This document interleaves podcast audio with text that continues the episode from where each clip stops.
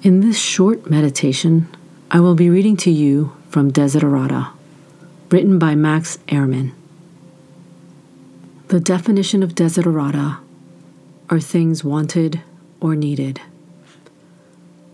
I came across this poem when I was just 17 years old. I was spending the weekend at my best friend's parents' home. It was a beautiful artist's loft on Grand Street in very chic Soho, Manhattan. It was airy and raw, with 20 foot high ceilings, with a real working sculpture studio.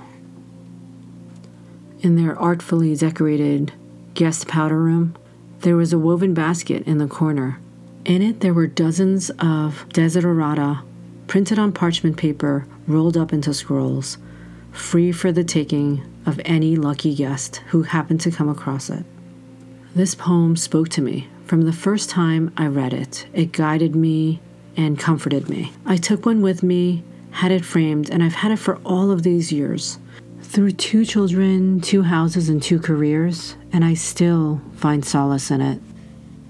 So find a comfortable and safe spot to rest just for three minutes. Take a few deep breaths.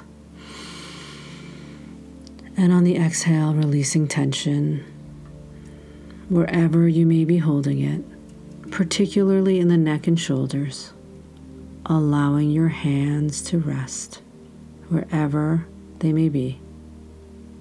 Inhale and exhale, feeling your feet on the ground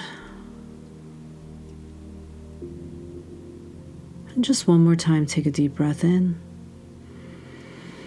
This time, scanning from your head to your toes, releasing any tension that you can notice in this moment. You may allow your eyes to close if they haven't already done so, or allow them to just rest by gazing down.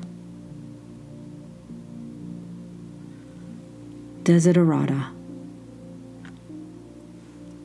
Go placidly amid the noise and the haste, and remember what peace there may be in silence. As far as possible, without surrender, be on good terms with all persons. Speak your truth quietly and clearly, and listen to others, even to the dull and the ignorant. They too have their story. Avoid loud and aggressive persons, they are vexatious to the spirit. If you compare yourself with others, you may become vain or bitter, for always there will be greater and lesser persons than yourself. Enjoy your achievements as well as your plans. Keep interested in your own career, however humble. It is a real possession in the changing fortunes of time.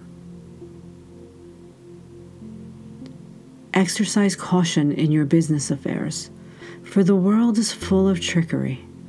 But let this not blind you to what virtue there is. Many persons strive for high ideals, and everywhere life is full of heroism. Be yourself. Especially do not feign affection. Neither be cynical about love. For in the face of all aridity and disenchantment, it is as perennial as the grass.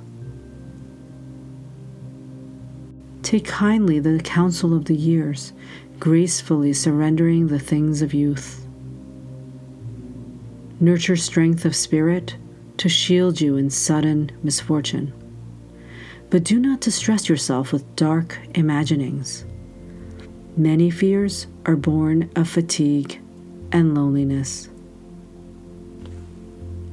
Beyond a wholesome discipline, be gentle with yourself. You're a child of the universe no less than the trees and the stars, and you have a right to be here.